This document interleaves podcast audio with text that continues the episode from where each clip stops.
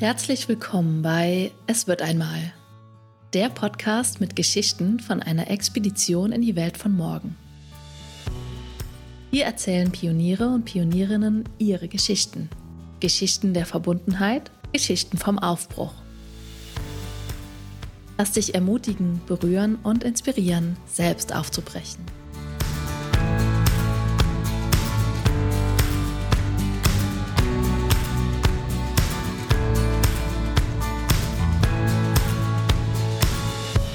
Herzlich willkommen zu Episode 17 vom Es wird einmal Podcast. Ich schließe heute an an einen Podcast, den ich im letzten Winter 2022 aufgenommen habe. Das war Episode 13. Routinen über Routinen ist das, sind das Werkzeuge zu einer höher, schneller, weiter Selbstoptimierung oder sind Routinen eine gesunde Praxis, die uns dienen und die uns lebendig machen? und uns unterstützen, in das Maß an Energie reinzukommen, was wir vielleicht eigentlich von Natur aus mitbringen. Und ich verweise da nochmal auf diese Episode, das ist die Episode 13. Ähm, hört euch gerne diese Episode nochmal an. Und nachdem ich dort schon ein ganz, ganz klares Ja zu Routinen geäußert habe, soll es heute mehr darum gehen, welche Routinen ich nach 13 Jahren Forschen rund um das Thema Routinen gerade so in den letzten zwei Jahren für mich entdeckt habe und, und rauskristallisiert habe, die mir wirklich in meinem Alltag maximal viel Energie geben oder ähm, mir helfen, mein Energielevel, was ich mitbringe, freizuschalten. Wenn du meine Arbeit magst und wenn du Lust hast, die Arbeit rund um die Expedition in die Welt von morgen zu unterstützen, dann lade ich dich ein, mal unsere Steady-Fanpage anzuschauen von diesem Podcast. Den Link setzen wir drunter. Und ich freue mich da über jeden und jede einzelne, die Supporter oder Supporterin dieses Podcasts werden möchte. Es gibt verschiedene Optionen, wie du mich finanziell und diesen Podcast vor allem finanziell unterstützen kannst. Und ja, schau doch mal dort vorbei. Ansonsten kannst du mich auch sehr unterstützen, wenn du eine Bewertung bei iTunes oder Spotify da lässt und so diesem Podcast Wind unter die Flügel pustest. Danke dir dafür. Und jetzt lass uns gerne zu den High-Energy-Routinen kommen, die ich heute mit dir teilen will. Und ich habe ein bisschen überlegt, ob ich sie so nennen soll. Der Titel kam mir sofort, als ich in den letzten Tagen über diese mögliche Podcast-Episode nachgedacht habe. Und gleichzeitig war bei mir so ein Zögern, weil High-Energy-Routinen kann wieder sehr nach äh, Marketing-Strategie klingen und nach ähm, High-Performance. Mm, und genau um, um diese Dinge geht es in dieser Episode 13, ähm, weil ich sehr klar bin darin, aus Optimierungsfallen und höher, schneller, weiter Mechanismen auszusteigen, auch wenn mir das nicht immer gelingt. Aber ich will auf jeden Fall sie nicht reproduzieren, äh, die Idee, dass wir mehr wert sind, wenn wir mehr leisten. Ähm, also da habe ich ein ganz, eine ganz klare Haltung und erlebe auch da, so gut es mir gelingt, ein, oder möchte, so gut es mir gelingt, aus diesen ja, Mechanismen und, und aus dieser Haltung sowohl beruflich als auch in meinem privaten Leben aussteigen und es an den Stellen anders machen. Aber das würde vielleicht zu weit führen. Aber hör dir nochmal gerne die Episode 13 an. Und vielleicht an dieser Stelle einfach nochmal zwei, drei Sätze, die ich aufgreifen mag, bevor ich ganz konkret zu diesen High-Energy-Routinen aus meinem Leben komme. Ähm, warum ich so felsenfest überzeugt bin und so ein großes Ja und Commitment zu Routinen habe. Und es gibt ein paar Lehrer und Lehrerinnen, die mich in meinem Leben sehr geprägt haben, ähm, aus dem Bereich Yoga, Embodiment, Körperarbeit und ähm, von denen ich auch menschlich sehr viel halte. Vor allem deshalb, weil sie sich nicht nur um inneren Wandel kümmern, sondern eben auch um, also auch im gesellschaftlichen Wandel verankert sind. Also das Leid in der Welt total auf dem Schirm haben und ähm, eben auch die Verbindung von beidem benennen und thematisieren, dass wir, ähm, dass es nicht nur darum geht, dass wir als weiße westliche Menschen erst bequem haben auf der Yogamatte, sondern dass es, wenn wir an uns arbeiten, an unserem Nervensystem arbeiten, ähm, an, ja, mit, mit uns arbeiten, ähm, uns entwickeln und entfalten, dass es auch zum Wohl ähm, der Welt dient. Und, und gerade weil sie diese Verknüpfung klar haben, kann ich, ja, lerne ich gerne von ihnen. Und all diese Menschen, die verbindet unter anderem eins, nämlich, dass sie wirklich dafür stehen, ähm, es, es dient uns so sehr und es ist so wichtig, eine eigene Praxis zu haben. Und eine eigene Praxis oder Routine kann eben verschiedenes sein. Und was aber auch alle verbindet, ist, dass es überall auch um eine Art Körperarbeit geht oder dass in allen äh, Menschen, denen, die da für mich Vorbilder sind oder von denen ich lerne, auch eben Embodiment und Körperarbeit eine große Rolle in den Routinen spielt, neben anderen Geschichten. Und warum sind, ist diese eigene Praxis oder eine, diese Routinen, warum sind die von so großer Bedeutung? Eventuell habe ich in dem letzten Podcast darüber in der Episode 13 das auch schon genannt, ähm, von der, ja, was ich von der Ilan Stefani da mal mitbekommen habe, die einer von diesen Lehrerinnen ist. Nämlich es ist in dieser Welt keine Selbstliebe, an bestimmten Stellen undiszipliniert zu sein. Also in dieser Welt, die so herausfordernd ist und die so anstrengend ist und ähm, in dieser Kultur, die so auf eine Art körperfeindlich und lebensfeindlich ist und eben dieses höher, schneller, weiter ständig reproduziert, ist es keine Selbstliebe, mh, hm, an Stellen zu sanft und zu bequem mit uns zu sein. Und das ist ein Paradox, weil es ist an anderen Stellen sehr, sehr wichtig, sehr sanft mit uns zu sein. Da, wo wir uns treiben und wo wir uns unter Druck setzen, da milder mit uns zu sein. Und an anderen Stellen, wo vielleicht ganz leicht auch der innere Schweinehund übernimmt oder ähm, eine Art Bequemlichkeit, ist es tatsächlich aus meiner Sicht sehr wichtig, konsequent und kraftvoll uns selbst gegenüber zu sein und ein Minimum an Kraft einzusetzen, um eine eigene Praxis und Routine zu etablieren.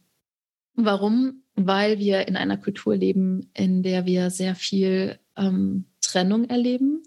Und zum Beispiel geht es in der Art von Yoga, die ich gelernt habe und die ich versuche weiterzugeben, darum, in der eigenen Praxis sich verbunden zu fühlen, sich verbunden zu fühlen mit dem Atem, mit dem Körper, ähm, natürlich sich auch zu verkörpern. Und selbst wenn ich meinem, den ganzen Tag über wieder ähm, Haltung, Menschen, die das ausstrahlen, von Trennung begegne und mich als getrennt erlebe und als isoliert. Ähm, ich hoffe nicht, dass äh, es euch so geht, liebe Zuhörer und Zuhörerinnen, dass ähm, ihr den Tag vor allem mit solchen Erfahrungen erlebt. Aber selbst dann ähm, habe ich in dieser Zeit, wo ich atme und mit meinem Körper fließe, die Erfahrung oder kann ich mir selbst und meinem Nervensystem die Erfahrung schenken, ähm, da ist was verbunden in mir. Mein Körper ist ein verbundenes großes Ganzes. Mein Atem und mein Körper sind verbunden. Und das ist einfach ein Raum, den ich mir selbst kreiere, wo ich mir eine Verbundenheitserfahrung schenke. Und dann gibt es natürlich tausend Vorteile, die wir auf einer physiologischen äh, Ebene benennen könnten, gerade wenn es um körperliche Routinen geht, ähm, was es uns bringt. Mm, und auf jeden Fall einige im Bereich von unserem Nervensystem. Also was es, wie unser Nervensystem funktioniert und warum es so wertvoll ist, Routinen zu haben, die, wenn sie gut sind, aus meiner Sicht einfach uns helfen, zu uns zu verkörpern und ähm, wirklich im Körper zu sein und dadurch unserem unfassbar wunderbar tollen Nervensystem, was so viel kann, helfen, dass es sich regulieren kann und äh, dass wir sowas wie Resilienz aufbauen. Und ähm, ja, dafür sind diese Routinen da, dass wir zum einen über unser Nervensystem Spannung abbauen können, ähm, dass unser Nervensystem aber auch auf ein hohes Maß an Energie wiederkommen kann, wenn wir die richtigen Routinen haben und ähm, einfach in dieser Zeit wirklich auftanken können für, für die Herausforderung vom Tag. Und da mag ich auch nochmal an die, ja, die Podcast über das Schütteln erinnern, weil da spreche ich auch nochmal ein bisschen mehr ähm, was Schütteln mit uns machen kann. Und ich glaube, dass wir tatsächlich ein hohes Maß, dass viele von uns ein hohes Maß an Energie haben und dass so, wie wir unser westliches Leben leben, ähm, wir eigentlich selten, oder zumindest kann ich es von mir beschreiben und so auch aus meinen Beobachtungen teilen, dass wir in diesem westlichen Leben eigentlich nicht das Maß an Energie spüren und damit auch durch den Tag surfen, was wir eigentlich haben, was wir eigentlich vom Leben, vom menschlichen Körper, vom Nervensystem her haben. Aus meiner Sicht ganz, ganz viele Ursache, kollektives Trauma, ähm, eine Kultur, die viel sitzt, viele weiteren Ursachen. Ich, das würde hier viel zu weit gehen. Aber ich glaube, dass wir mittlerweile, glaube ich tatsächlich, dass viele von uns eher unterfordert sind und noch so viel mehr gehen würde als, ähm, als möglich, als, als oder als für viele für uns gerade möglich. Und die aus meiner Sicht guten Routinen helfen uns, unser Nervensystem wirklich wach zu machen, dass wir verdauen können, was, was uns zu viel ist tagsüber. Dazu ist das Nervensystem in der Lage und gleichzeitig einfach wirklich ein hohes Maß an Energie freizusetzen, sodass wir dem Leben wirklich begegnen können, dem Leben entgegenlaufen können und wirklich mit einem offenen Nervensystem ähm, ja das Leben einfach auch feiern und genießen können, was uns ja auch begegnet. Es passieren uns ja nicht nur Herausforderungen, aber wenn wir frei und offen sind für das Leben und uns äh, in das Leben hineinlehnen sozusagen, dann können wir das Leben schmecken in seiner Intensität, in seiner Begegnung, in seiner Schönheit. Dann fällt uns auf, wie hell die Sonne scheint, ähm, ja, wie, wie schön zwischenmenschliche Begegnungen sein können, wie wunderbar es ist, in diesem menschlichen Körper zu sein, ähm, Sinnlichkeit zu erfahren und mit ganz simplen Dingen wie, wie Geschmack, wie Essen, wie, wie eine kalte Dusche und so weiter. Hm, das bedeutet aber auch, dass ich mich auch in die Herausforderungen des Lebens hineinlehne und die nicht vermeide. Und diese Haltung, die für mich sehr wichtig ist und die ich auch in dem einen oder anderen Podcast schon genannt habe und die wirklich auch mein Leben verändert hat, die kann ich nur immer wieder, weil ich sie nicht oder weil ich sie an irgendeinem Punkt vielleicht verloren habe oder noch nie hatte, ich weiß es nicht genau, aber diese Haltung hat sich bei mir in den letzten zwei, drei Jahren entwickelt und entwickeln müssen, um auf die Anforderungen meines Lebens so klar zu kommen. Und ich kann diese Haltung nur kultivieren in mir und jeden Tag neu damit beginnen, wenn ich auf meine Routinen zurückgreife, die ich euch gleich nennen werde, vor allem auf eine.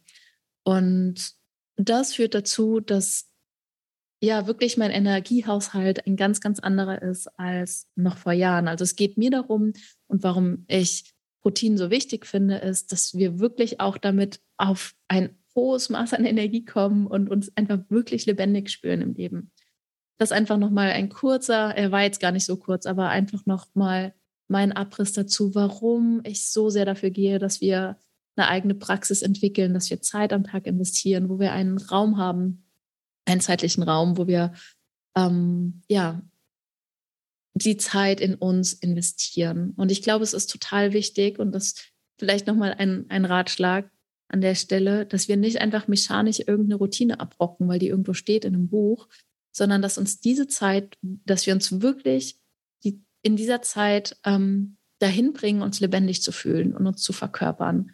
Und das ist schon ein wichtiger Punkt, bevor ich jetzt wirklich zu den Routinen komme. Ich glaube, dass ein Teil deiner Routine wirklich sein sollte, dass du in deinem Körper landest, wie auch immer das für dich ähm, passiert. Und jetzt an der Stelle ist mir wichtig zu sagen noch, dass diese Routinen nach meinen letzten 13 Jahren Forschen zum Thema eigene Yoga-Praxis, eigene Routinen, die für mich sind, die für mich am besten funktionieren.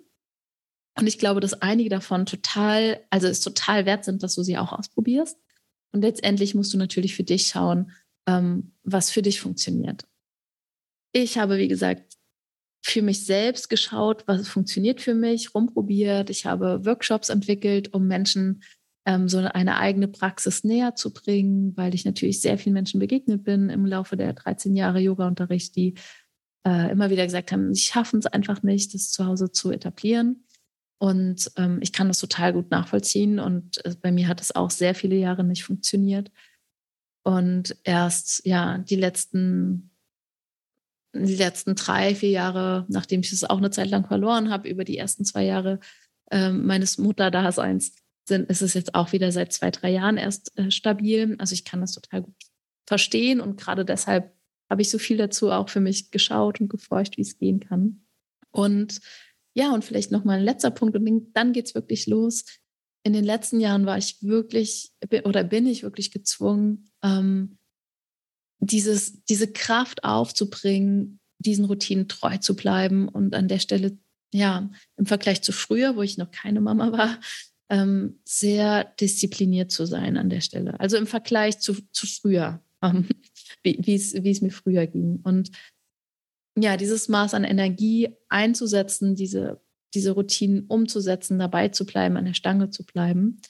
Weil ansonsten könnte ich diese Dreierkombi, die mein Leben sehr bestimmt, ähm, glaube ich, nicht so stemmen oder ich könnte mein Leben nicht so stemmen oder wäre sehr überfordert. Ich bin eh schon überfordert, aber wer noch viel überforderter hätte, äh, chronische Müdigkeit mm, und könnte auf jeden Fall vieles, was ich so mache, nicht so, ja, nicht so leben und wäre auch von meiner Mutterschaft extrem überfordert. Und ich mag an der Stelle auch nochmal teilen, ich bin auch schon so überfordert und ähm, wenn man mich im Alltag erlebt, äh, würde man, oder wenn ihr mich im Alltag erleben würdet, würdet ihr mich oft auch müde und, und äh, ja, einfach auch kaputt erleben. Und das ist auch meine Realität. Aber dieses Leben, was ich führe, geht trotzdem nur mit dem, was ich mache an Routinen. Sonst, sonst wäre dieses Leben nicht möglich. Und das, ich mag einfach diese drei Elemente nochmal nennen, weil sie so zu meinem Leben auch dazugehören.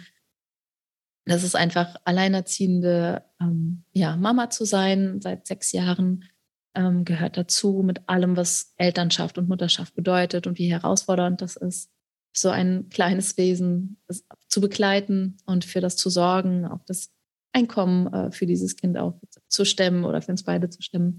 Dann gehört meine Selbstständigkeit dazu mit all den Projekten ähm, und den, dem Ganzen, was zu einer Selbstständigkeit, zum Unternehmertum dazugehört.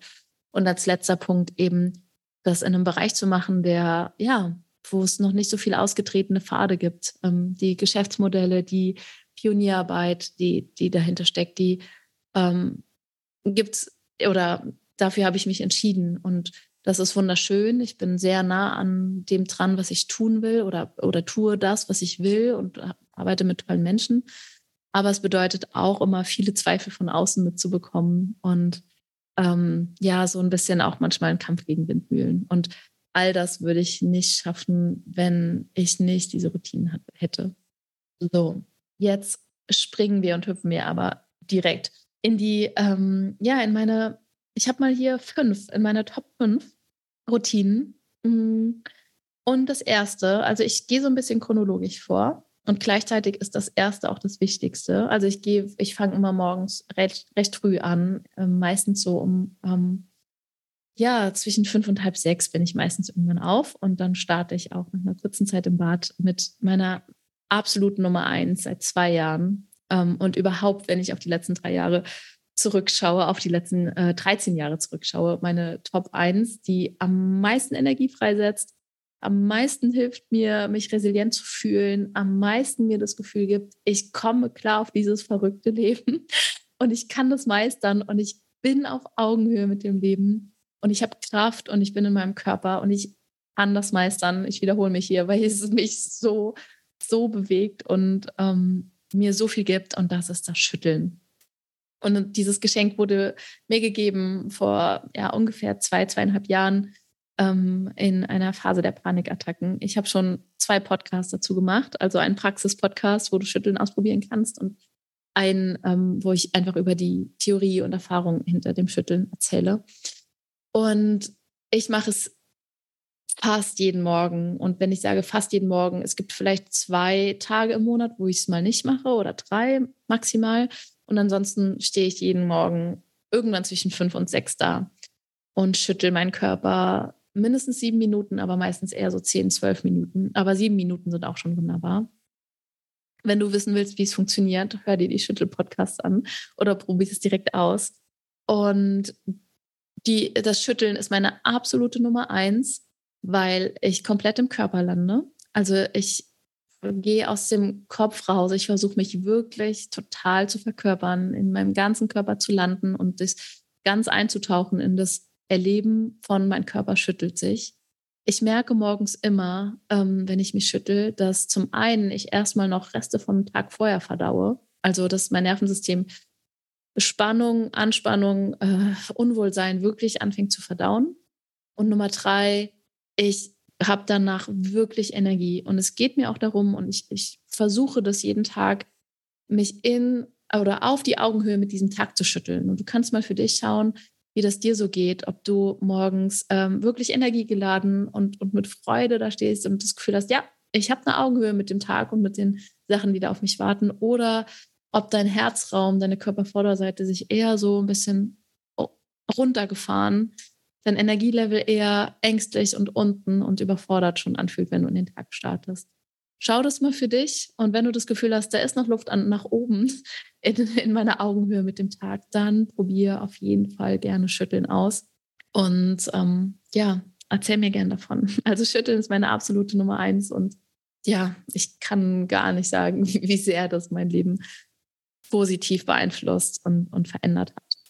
Also insgesamt ist wirklich da eine große, auch einfach ein großes Selbstbewusstsein und eine Resilienz ähm, mit einhergegangen die letzten Jahre. Zum einen natürlich, weil ich dadurch meine Panikattacken auch äh, überwunden habe, mit dadurch natürlich nicht nur, auch die Lebensumstände habe ich verändert, die dazu geführt haben, aber ähm, in der akuten Not war das das Element, was für mich da war. Und ähm, ja, und ich habe ganz viel über mein Nervensystem gelernt und dazu einfach nochmal viel mehr geforscht. Also der absolute Energiebooster für mich zum Verdauen von Spannung, zum Wachwerden, zum absoluten Landen im Körpern und dich verkörpern und auch dein Körper sein, zum Energiefreischalten für den Tag, zum auf Augenhöhe mit dem Tag kommen, um all das, ähm, dem all dem entgegenzulaufen, was da auf dich wartet und dich ins Leben hineinzuleben, äh, zu lehnen. Shaking, die absolute Nummer eins. Nummer zwei, ähm, sonstige Bewegung, Strich Movement Culture oder Yoga. Also nach den zehn Minuten Schütteln bewege ich meinen Körper einfach noch so ein bisschen durch. Ähm, mit Beweglichkeitssachen, äh, mit Strecken. Ähm, ja, im Prinzip ist es das. Also es kann Yoga sein, es kann aber auch einfach äh, Sachen auf auf, im, also im Squat, in der Hocke sein. Da geht es mir einfach darum, mich auch noch, noch ein bisschen zu verkörpern und meinen Körper einmal durchzubewegen. Warum ist es Nummer zwei? Ich merke das wirklich ähm, in denen, wenn ich ein paar Wochen lang da dran geblieben bin und das auch ja in der Woche sechs, sieben Mal geschafft habe, manchmal vielleicht auch fünfmal, dann ist meine Beweglichkeit und meine Schmerzen im Nacken oder Rücken eine ganz andere Nummer. Also es ist viel, viel besser und es ist, ich merke es einfach sofort. Also ähm, Top zwei zu einem richtig guten Start in den Morgen oder die, die Nummer zwei ist ein sieben bis zehn Minuten, sieben bis zwölf Minuten nochmal durchbewegen meines Körpers nach dem Schütteln. Nummer drei ist so früh wie es geht mit meinen Augen Sonnenlicht ähm, aufschnappen oder sagen wir so Tageslicht ist die bessere, ähm, der bessere Ausdruck. Und im Idealfall komme ich einfach so früh wie möglich raus vor die Tür. Aktuell in meinem Lebens, ähm, in, in meinem Lebensabschnitt mit einem Kindergartenkind noch, ist es meistens zwischen halb acht und neun, wo ich dann vor der Tür bin. Wenn ich hier eine Unterstützung habe, meinen Partner zum Beispiel, dann auch mal gerne früher. Und dann ist es wirklich ähm, zu schauen, dass ich, ähm, ich, ich gehe spazieren oder laufe auch viel rückwärts dabei, um meine Sinne ein bisschen anders zu schulen und schaue wirklich Richtung Himmel nach oben. Und wer meine Routinen nochmal komplementiert hat, sagt man das so? Komplementiert? Wahrscheinlich nicht, also kompletter gemacht hat, ist der Huberman Podcast. Und Huberman, ein äh, toller Mensch, der ganz viel über alles Mögliche zu Thema, zum Thema körperliche und psychische Gesundheit erzählt. Ein Wissenschaftler, der mit vielen anderen Wissenschaftlern spricht und ganz viel auch über Routinen ähm, ja, zusammenstellt. Und da ist eine seiner Top-Routinen, ähm, die sich mit meinen auch ähneln, ist eben genau das, zu einem frühestmöglichsten Zeitpunkt am Tag Tageslicht in die Augen bekommen. Es geht nicht darum, dass du im Sommer in die Sonne schaust, das ist nicht so gut. Ähm, du, ähm, es geht darum, dass du Richtung, also in die Richtung von Sonne auch, und auch bei Wolken bedecktem Himmel schaust. Ähm, nicht durch eine Brille, nicht durch eine Sonnenbrille, ähm, nicht durch Glas. Das, das filtert diese besonders wertvolle UV-Strahlung, die eben was mit unserem Körper hormonell und mit dem ganzen Körper macht, ähm, raus, sondern es geht wirklich darum, ohne irgendwie Glas dazwischen. Und ja, bei einem sehr sonnigen Tag reichen fünf Minuten. Wenn der Himmel sehr, sehr, sehr bewölkt ist oder es sogar regnet, dann ist es eher so 30 Minuten, die man braucht. Aber im Idealfall die Kombi aus, du gehst spazieren oder läufst rückwärts, äh, also läufst entweder vorwärts spazieren oder rückwärts spazieren und ähm, bekommst Sonnenlicht oder nein, falsch, Tageslicht in deine Augen. meine Nummer drei. Ähm, und eigentlich haben wir da aber auch die Nummer vier schon drin, denn meine Nummer vier ist eigentlich der Spaziergang an sich. Ähm, also das eine ist eben Tageslicht in die Augen zu einem frühestmöglichen Zeitpunkt. Nummer drei und Nummer vier ist, ähm, ein, also wirklich tagsüber genug spazieren zu gehen. Das ist für mich und meinen Ausgleich total wichtig. Und in der Kombi eben, ich mache es meistens morgens direkt schon in der Kombination, ähm, tut mir das einfach sehr gut. Dann hüpfen wir auch schon zu der Nummer fünf und das ist Kälte und kaltes Duschen. Im Idealfall auch empfehlenswert am Morgen. Ich mache es auch manchmal Mittag, dann habe ich manchmal ein kleines Tief oder mache die erste längere Pause und dann kickt mich das nochmal richtig schön wach. Und Kaltduschen hat auch ganz, ganz viele Vorteile, ist auch ganz gut erforscht oder sagen wir so, Kälte ist gut erforscht. Ähm, was da wirklich erforscht wurde, ist die, wenn du bis zum Nacken in einem Kältebad drin bist, das kann man gut erforschen. Duschen kann man nicht so super gut erforschen, weil jede Dusche auch dann irgendwie anders ist. Aber das wurde eben erforscht, wenn Menschen ähm, mit bis zum Nacken in einem Kältebad drin sind, und da weiß man einfach, dass wenn Menschen so elf Minuten ähm, in der Woche in, bis zum Nacken im, im Kältebad sind, dann hat das ähm, ja sehr viele positive gesundheitliche Vorteile. Übermensch spricht aber auch davon, dass elf Minuten kalt duschen die Woche über verteilt äh, äquivalent dazu sein können oder er davon ausgeht, dass es ähm, ähnliche gesundheitliche Vorteile hat. Was es auf jeden Fall macht, ist es auf einer psychischen Ebene ähm, oder auf einer Nervensystemebene, dass ich danach sehr wach bin, sehr fokussiert, sehr klar und das liebe ich sehr.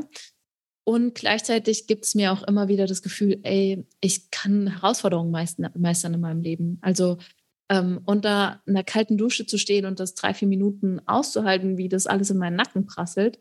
Oder noch intensiver habe ich es natürlich, wenn ich äh, zwischen September und März äh, regelmäßig in einem kalten Fluss mich hineinwage und da drei, vier, vier Minuten bis zum Nacken verbringe.